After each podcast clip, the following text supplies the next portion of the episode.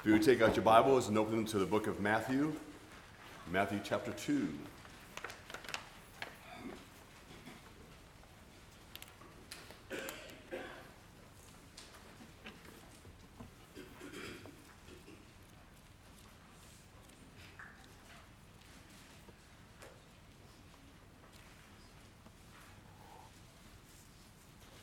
Let's pray.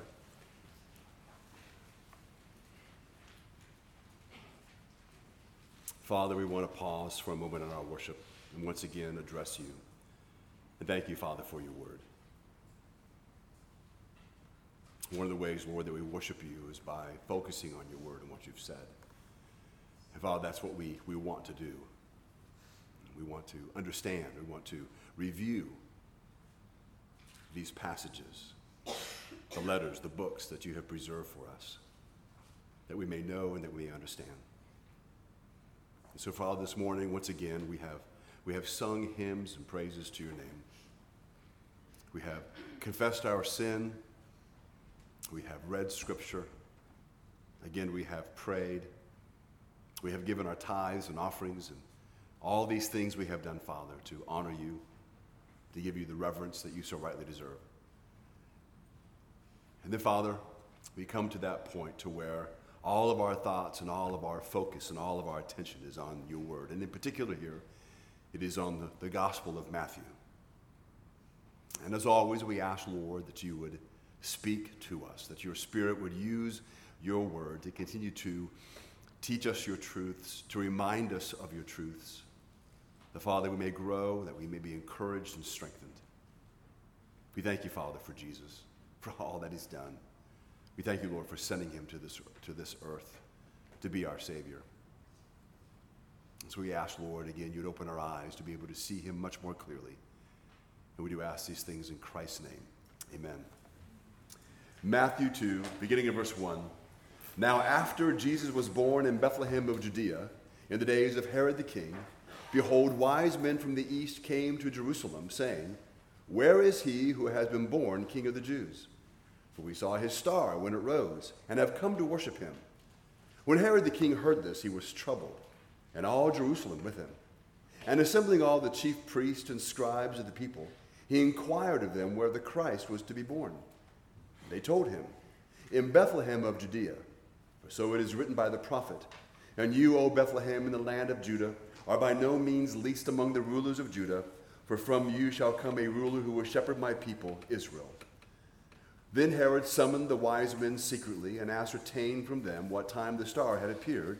And he sent them to Bethlehem, saying, Go and search diligently for the child. When you have found him, bring me word, that I too may come and worship him. Many have noted when they read through this passage that the visit of the Magi here confirm that Jesus again is the Messiah. He is Israel's rightful king, Emmanuel, who is worthy of worship and the fulfillment of the Old Testament promises. So Herod the Great ruled Israel from 37 to 4 BC, and he was ruling by Roman imperial appointment. So the birth of Jesus does occur in the final years of his reign, somewhere between 8 and 4 BC. We say that because there's these different theories as to when he was born, and you know people kind of line up their beliefs as to why it was this year or one year or the other. Uh, a lot of them make it. they all have good points to make, and then when others refute them, that makes sense as well. But that's the general time frame that he was uh, uh, that he was born. And I want you to keep in mind that when this event takes place, uh, a lot of individuals also want to know about this guy Herod. Well, there's actually several Herods in the Bible. So on page four, I have a brief summary uh, for you uh, to kind of help you keep track of who Herod is and which Herod is being spoken of at different places in the Bible. But our focus is going to be on the wise men or on the Magi.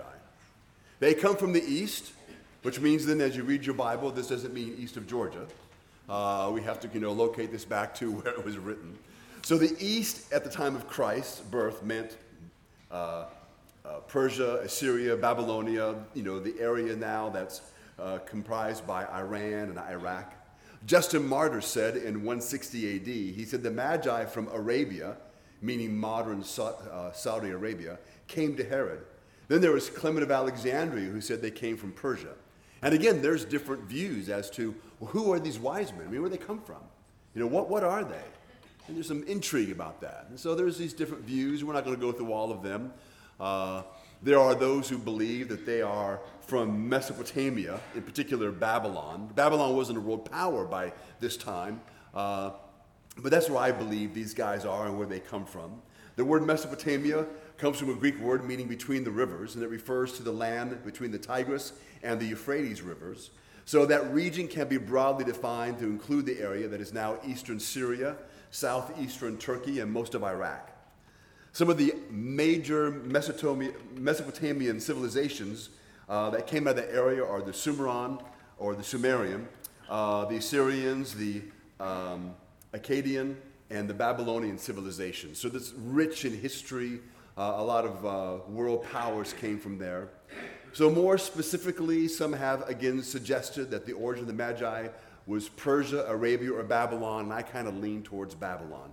But here's the question how did the Magi know? How did they know a Jewish king had been born? What we're given here is they see this star or they see a bright light.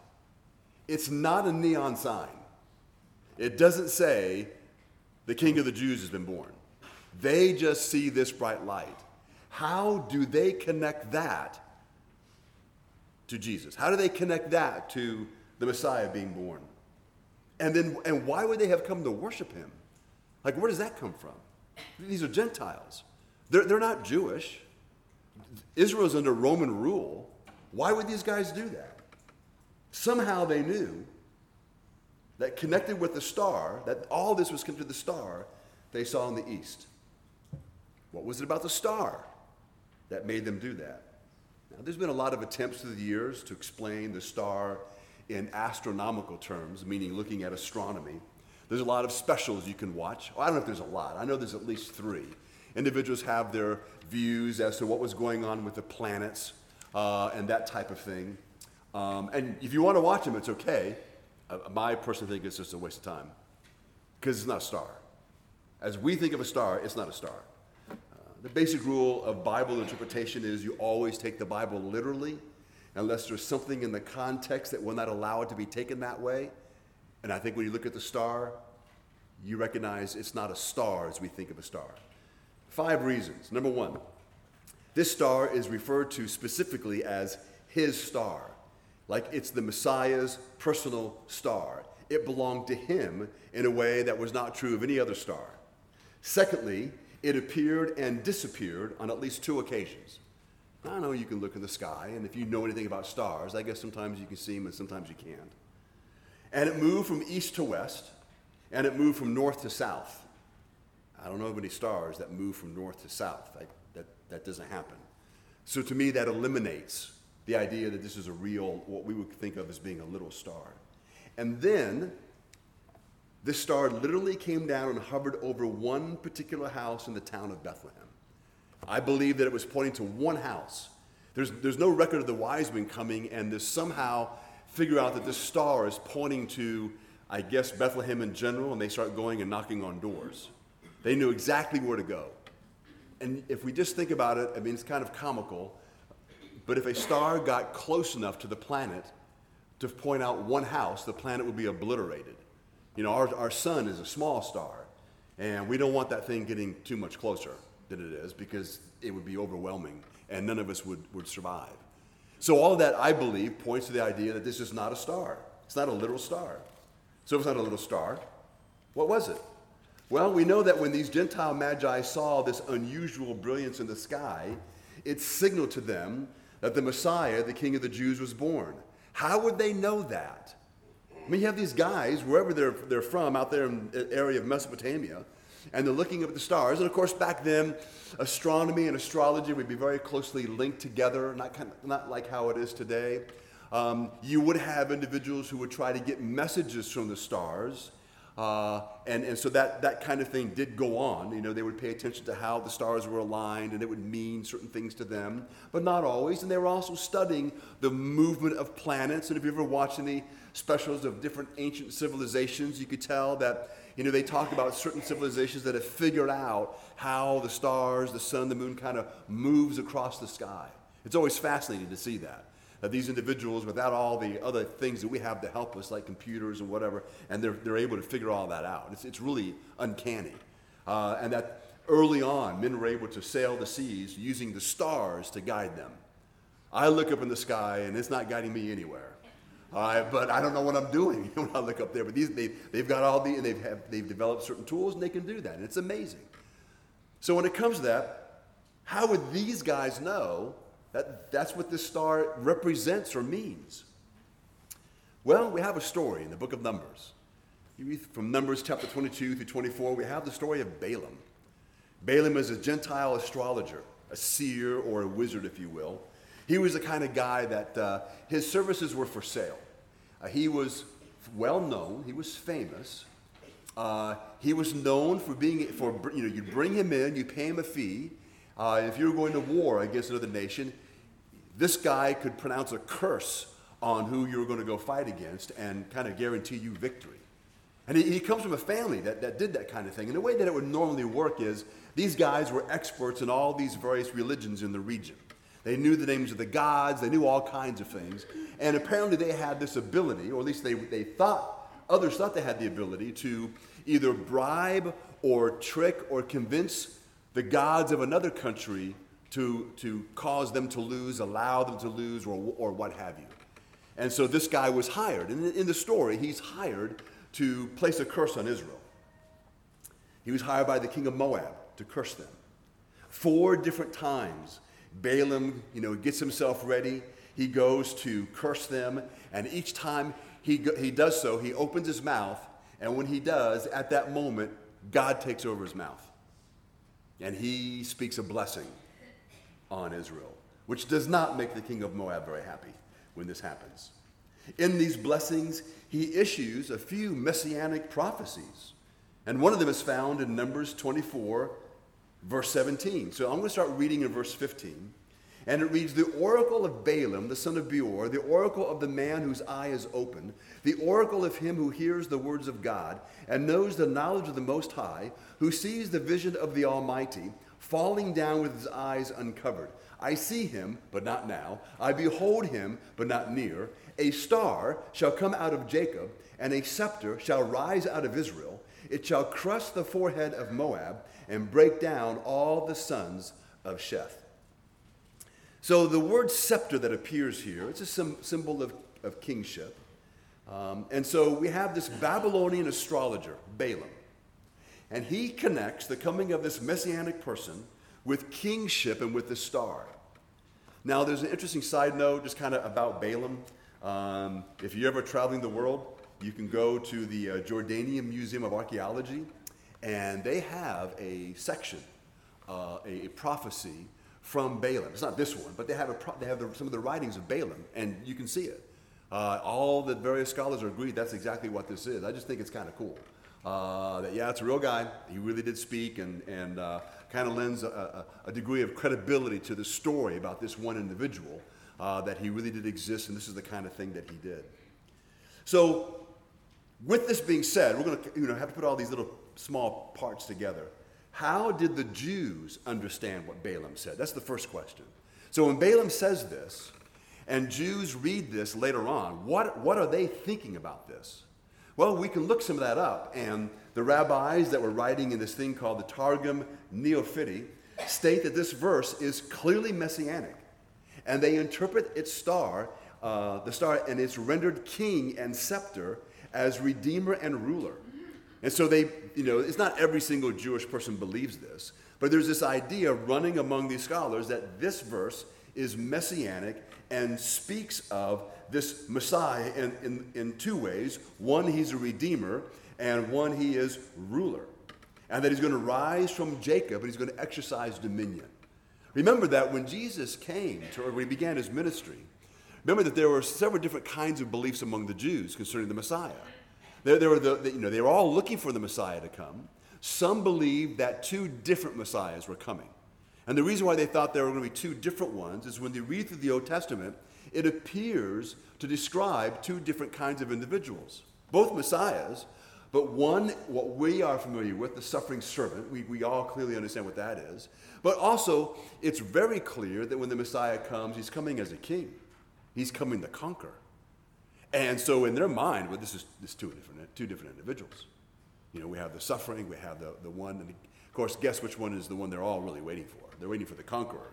You're under Roman rule, you know, they're kind of squashing you. Well, we're looking for that Messiah to come. But the bottom line is, is you have all these different views. But you did have, we know there was a believing remnant. Remember that uh, when Jesus was dedicated, there was a time when he's brought, there was this old man that's at the temple, and God had promised him uh, that he would not die until he saw the Messiah, basically. And so he, he sees the Christ child, and this guy is excited. He, he believes that God has not forgotten his people, and he's going to redeem them. Uh, and so we have these individuals placed throughout the Bible who, who, are, who are thinking about these other things. Remember, when Nicodemus comes to Jesus, he and a few other Pharisees, they've been talking about Jesus. They've been listening carefully to what Jesus says. They're not all hung up on the miracles. They, they believe the miracles Jesus is doing is what they're supposed to do. They prove he's from God. They believe that. But they're also paying attention to everything else he's saying. Most of the Pharisees are upset because Jesus is, is giving a different understanding of the law than what they gave. And some of the Pharisees believed that when the Messiah would come, he would also be a, he would also be a Pharisee. Jesus was clearly not a Pharisee. And so there was a large group, they don't like him. But within that group, you have these, these individuals. Um, Nicodemus, there's also Joseph of Arimathea, and these individuals are, we would call, they are truly spiritual. They, they, they love God. They want to know what God is doing. They, they want to have an understanding of what the scripture says. They're not concerned about their position or their place or their wealth or any of those kinds of things. They're not hypocritical in the way they live their life. They're not in it for the show. And so we have these individuals who we can tell that they are viewing the scripture very differently. And so we go back then and we see that there's, there's a group, how many? I have no idea. Uh, there's no way to know this, but there is this understanding that when, when this is being read in Numbers, that it's speaking of the Messiah, and that it is connected to a Redeemer and to a King. So the Jews see the star as a symbol of the Messiah. Then, when you read, I'm going to read to you from Zechariah. The reason I'm going to read to you from there is not only because of what it says, but because of what someone says about it. So, Zechariah chapter 6, beginning in verse 12, it says, And say to him, Thus says the Lord of hosts. Behold the man whose name is the branch, for he shall branch out from his place. He shall build the temple of the Lord. It is he who shall build the temple of the Lord and shall bear royal honor and shall sit and rule on his throne. And there shall be a priest on his throne, and the council of peace shall be between them both. And so I believe this is speaking of Christ. This is speaking of the Messiah. So Justin Martyr, he's a native of Samaria. He became a believer as a young man. He's commenting on Zechariah but when he comments on Zechariah, he is combining what Zechariah says to what it says back in, in Numbers. Uh, the first five books of the Bible, we believe, and I believe it's so, were all written by Moses. And so they are referred to as the, the books of Moses, or they would just say as Moses wrote, and that's what they're referring to. So Justin Martyr says this about this Zechariah passage He who was to spring up as a star by means of the race of Abraham Moses, again referring to Numbers 24, gave us to understand when he said, Our star shall, bring up, shall spring up out of Jacob, and a leader out of Israel. And another scripture says, Behold, the man, his name is Dayspring. When therefore a star sprang up also in heaven at the very time of his birth, as it is written in the memoirs of his apostles, the wise men from the east recognized him from this and came and worshiped him. So Justin Martyr puts all this together. He says, because of what it says in Numbers, that these men, these astrologers, these astronomers, the Magi, they recognize what's going on. And so they come to worship him. So God interacted with Balaam. Balaam was never a believer. God made sure that the Magi would have known of the star and its importance. But Balaam's prophecy says nothing about when the star would appear. So, how would the Magi know when to look for the star? Hundreds of years go by after Daniel does his writings. I mean, hundreds of years. So, how would anyone after this read this stuff and know when this super bright light in heaven is supposed to appear and again that is signaling the birth of the Messiah?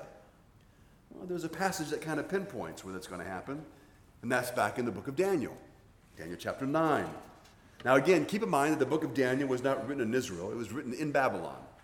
Half of the book of Daniel was written in Aramaic, which is the language of the Babylonians. So let me give you just a little bit of background. And most of you are aware of this, but we want to try to connect the dots here. So, Daniel chapter 2, beginning of verse 1, I'll begin to read to you the story. In the second year of the reign of Nebuchadnezzar, Nebuchadnezzar had, had dreams. His spirit was troubled, and sleep left him. Then the king commanded that the magicians, the enchanters, the sorcerers, and the Chaldeans be summoned to tell the king his dream. So they came in and stood before the king, and the king said to them, I had a dream, and my spirit is troubled to know the dream. Then the Chaldeans said to the king in Aramaic, O king, live forever. Tell your servants the dream, and we will show you the interpretation. And the king answered, and he said to the Chaldeans, The word for me is firm. If you do not make known to me the dream and its interpretation, you shall be torn from limb to limb and your houses shall be laid to ruins. But if you show the dream and its interpretation, you shall receive from me gifts and rewards and great honor. Therefore, show me the dream and its interpretation. So then in verse 7, I'm sure these guys are beginning to panic, heart rate's going up. They said, uh, King, and they, same thing, tell us the dream, we'll tell you what it means. Verse 10, the Chaldeans answered the king and said, There's not a man on earth who can meet the king's demand. For no great and powerful king has asked such a thing of any magician or enchanter or Chaldean. The thing that the king asks is difficult, and no one can show it to the king except the gods, whose dwelling is not with flesh.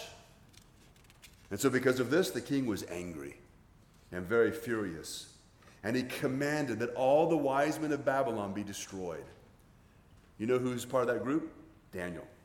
Daniel's part of the group of wise men. So, Dan, so as you read the story, Daniel prays. Verse 19. Then the mystery was revealed to Daniel in a vision of the night. Then Daniel blessed the God of heaven. So Daniel then goes and he tells the king his dream, and he tells him what it means. In Daniel chapter 2, beginning of verse 36, it says, Then the king, then King Nebuchadnezzar fell on his face, and he paid homage to Daniel, and commanded that an offering and incense be offered up to him. The king answered and said to Daniel, Truly, your God is God of gods and Lord of kings, and a revealer of mysteries, for you have been able to reveal this mystery. Then the king gave Daniel high honors and many great gifts, and made him ruler over all over the whole province of Babylon, and chief prefect over all the wise men of Babylon. So basically, Daniel ends up saving the lives of all the wise men. All these guys, I mean, they're all, you know, it's, it's bad news for them. And Daniel comes through. Well, the God of Daniel comes through. And so, in this, when he's, when he's appointed chief prefect over all the wise men, basically, he, is appointed like the head, or maybe you would say the president, over the school of astrology. Now, you can remember that for Daniel, Daniel, when he studies the stars, he's not looking for the stars to give him information or revelation. He knows he gets that from God, and, and the story makes that clear. But again, this school or these individuals, you have all kinds of individuals of different philosophies, religions, etc. And many of them are these enchanters who are looking for the stars to give them revelation. But the president of the school, it's not what he does. He's very different. And of course, he's heads and shoulders above all the rest because he's so far never been wrong. He's always been correct. So again, Daniel never received revelation from the stars, but from the creator of the stars. And so many, many years later, these Babylonian magi, they have in their possession a book, a book written by their past president, Daniel. And in that book, Daniel pinpointed how many years would go by before the Messiah would appear. So, you know, if you ever watch these movies, you know, like the Harry Potter movies, whatever, there's always like some grand wizard. And in, in the office of these grand wizards, they have all these old scrolls and so when they're asked certain questions, they go, ah, oh. and they can go and, you know, they, whether it's by magic or they climb a ladder, you know, they get, they know where the scroll is and they read some obscure passage and they know what it means. And, you know, they're telling everybody, oh, it means this and this, this, and this is what we have to do. And, you know, well, that's kind of what's going on here. These guys, you know, they have all these old scrolls and manuscripts and they're reading all these different things. These are Gentiles and they're familiar with the writing of their past president, the book of Daniel. And they know what's going on. And so these, that's what these guys do all the time.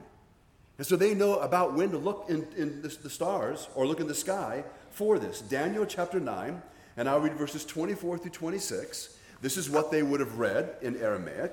70 weeks are decreed about your people and your holy city to finish the transgression, to put an end to sin, and to atone for iniquity, to bring in everlasting righteousness, to seal both vision and prophet, and to anoint a most holy place. Know therefore and understand that from the going out of the word to restore and build Jerusalem to the coming of an anointed one, a prince, there shall be seven weeks. Then for 62 weeks it shall be built again with squares and moat, but in a troubled time.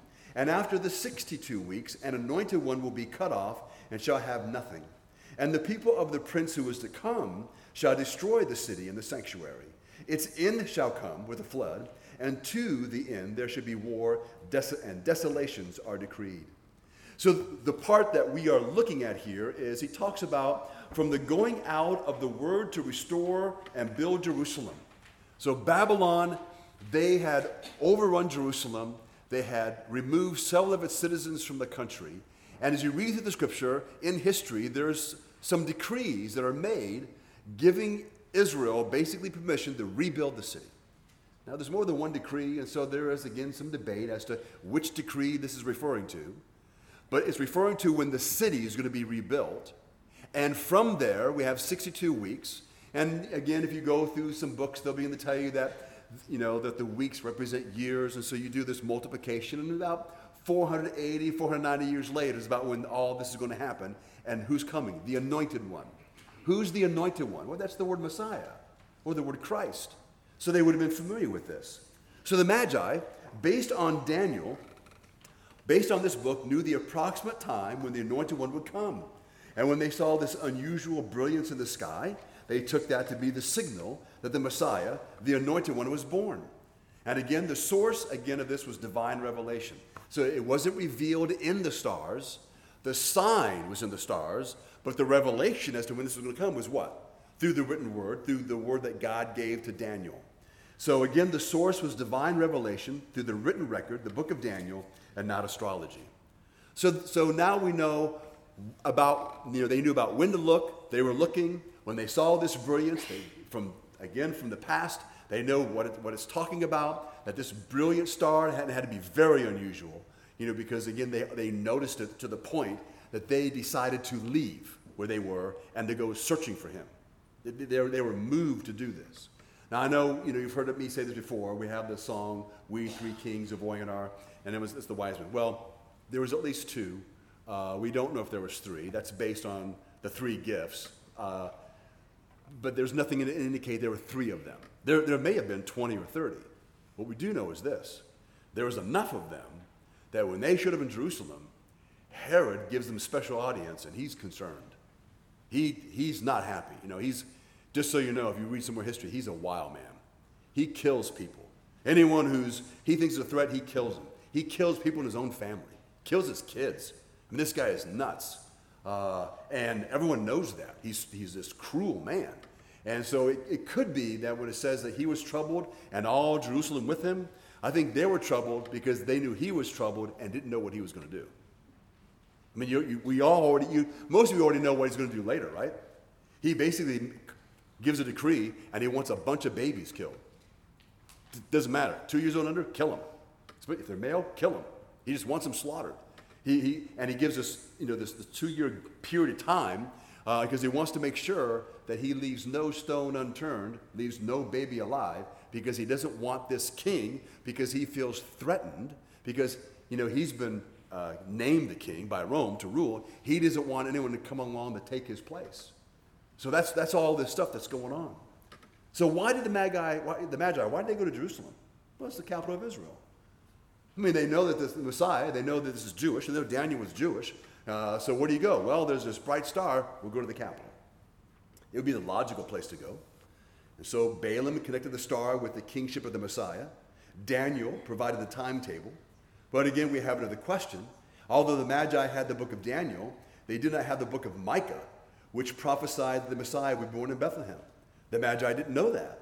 Herod didn't know that. So when the Magi came to Jerusalem, they asked the question. Herod asked the question, and again, going back to Matthew, beginning in verse 2 of chapter 2, when they say, Where is he who has been born King of the Jews? For we saw his star when it rose and have come to worship him. When, the, when Herod the king heard this, he was troubled, and all Jerusalem with him. And assembling all the chief priests and scribes of the people, he inquired of them where the Christ was to be born. There's not a whole lot of time that goes by before they have the answer. They know this. They all know Messiah is to be born in Bethlehem. So they come right back. There's no discussion. There's no vote taken. There's no argument. They're just telling me, yeah, he's to be born in Bethlehem. And they knew this stuff, which really raises a lot of questions when it comes, but when Jesus appears and begins to do the things that he does, why did they just not accept what they were seeing? They, they, they know all these things. And it, it always comes back to the, the, the main thing about human beings. Because people will say that they just, if I just, if, if someone has more evidence, if there's just more revelation, if there's just this, they will believe. No, they won't. Man does not choose to not believe because he, he can't, he won't. Now, it is combined to can't because he didn't want to. But the idea is it's not because he's missing evidence. You know, we sometimes think that if some, some event happens to someone, that'll turn them around. It, it might. That's why we always pray that God will use it to turn them around. Because by itself, it doesn't.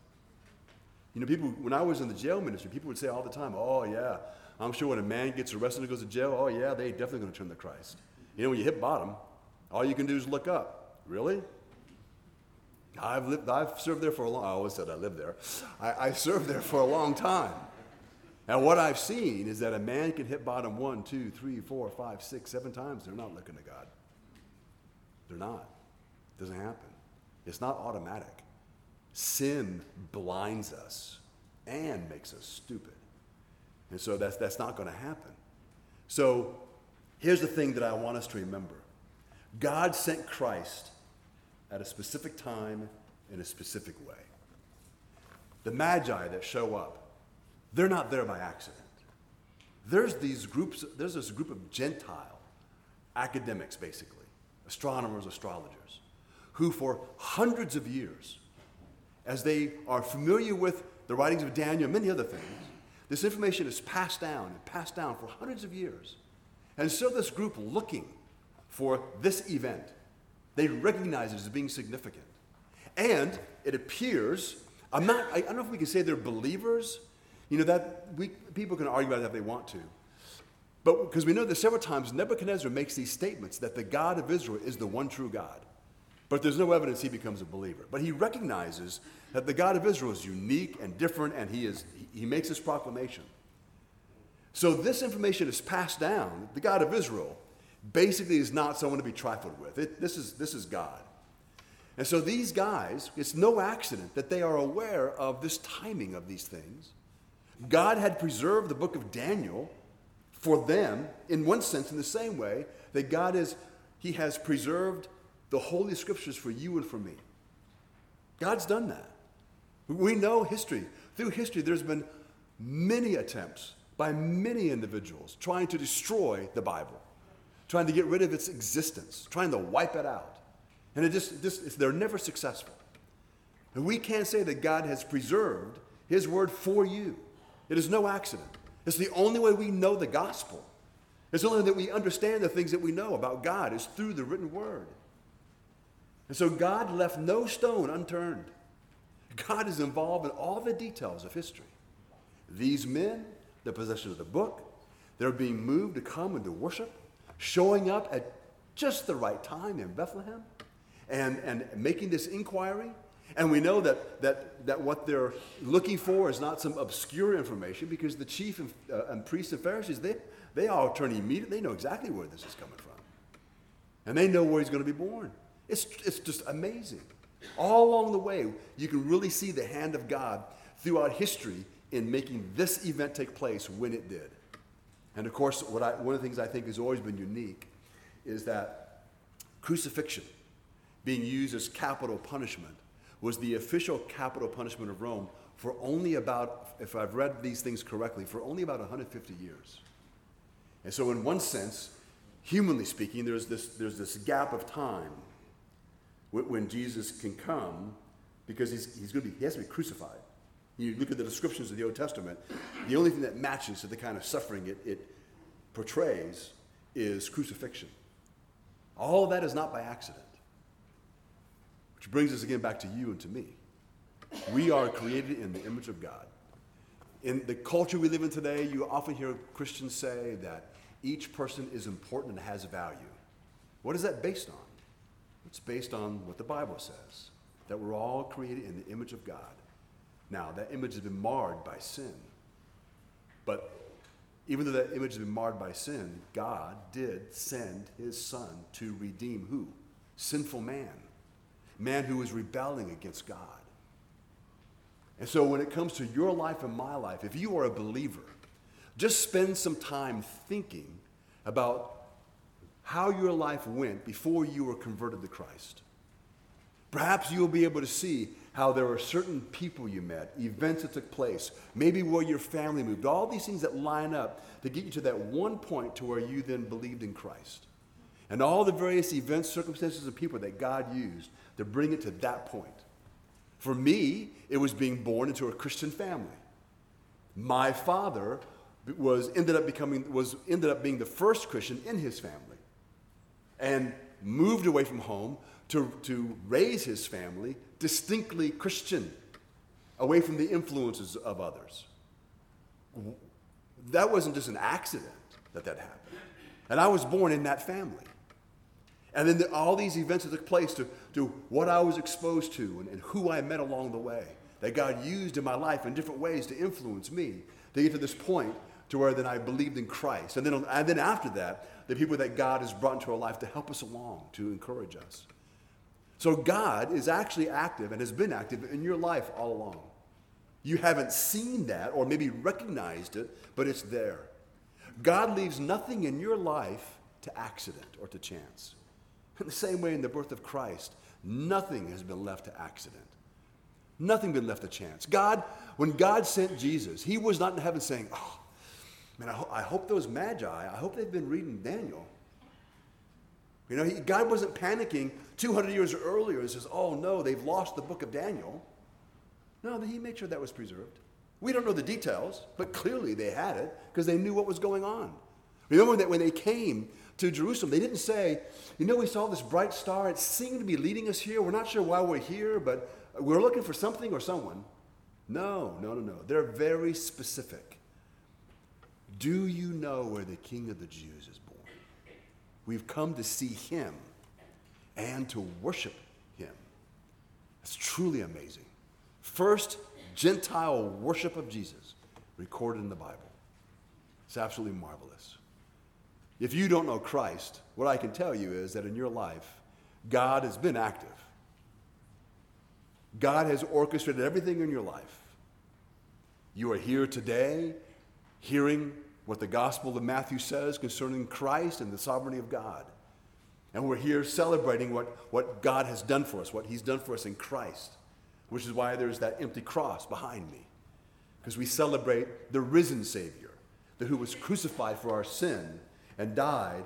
God accepted that sacrifice, accepted offering, and raised him from the dead, giving us evidence of that acceptance. And we place our faith in that. As, as a result of that, all of us who believe know when we die, we are going to be in heaven with the Lord because of God's goodness. So, whatever's happening in your life, if you are unsure, or maybe you just know that you are not a believer in Jesus Christ, the way of salvation is through faith in Christ. God has left nothing to chance in your life. And we, and we, need to, we need to take that very seriously. And we pray that God will open your eyes and give you understanding. In fact, it's my personal belief, I think it's that for many here, the most important thing is that we understand. We understand Christ. We understand the gospel. We understand the Bible. So we're not, I'm not inviting you to come to Christ because I want you to be part of a club or because somehow you're going to suddenly become rich and you get a promotion at work. Or eh, I, I don't know if that's going to happen. But I want you to understand the gospel. I want you to understand the message. And if you want to know more or you want to know how to become a Christian, you can talk to me. You can talk to Steve, who, who read scriptures, uh, the scripture this morning and prayed. There are many here who would be more than happy, men and women who would share the gospel with you and be willing to answer any question you have. And if they don't know the answer, they'll look it up so that you can understand. We want you to come to Christ with your eyes open, knowing and understanding what He's done. And that's true for you if you're eight years old or 80. Christ came to save all men. And so I want to encourage you to think about the hand of God and how merciful and gracious God has been in your life and how He has blessed you all along the way. It's truly astounding, and there'd be so much to be grateful for. Let's pray. Father, we thank you so much that you've left nothing to chance. It goes really without saying that we are overjoyed that you did not leave the coming of Christ to chance, much less anything else that's recorded for us in the Word of God. We thank you, Lord, that you've not left our salvation up to chance either. We ask, Lord, that you would move strongly in our hearts and lives. I pray, Lord, for those of us who are believers, that we will recognize clearly your hand of mercy, and that your hand of mercy has been upon us for a long time. Give us eyes to see that. We do want to pray, Father, for those who do not know Christ. We pray, Lord, that if necessary, you would put a, a spotlight on the trouble in their life. Whether they just have troubling thoughts or a sense of loneliness or maybe a sense of guilt or maybe a combination of things. I pray, Lord, you would help them to see that there are no answers out there that will satisfy. We pray, Lord, you help them to see that it's because they're separated from you. It's because of their sin. But that you have remedied that problem through Christ. And so we ask, Lord, that you would help them to see clearly, enable them to believe in Christ and be saved. Father, we ask now that as we bring our time to a close, that you cause us to think often about this passage and to recognize again that you are very active in the world and that you leave nothing to chance. That gives to us a great sense of confidence and security. We do thank you, and we do ask these things in Christ's name. Amen.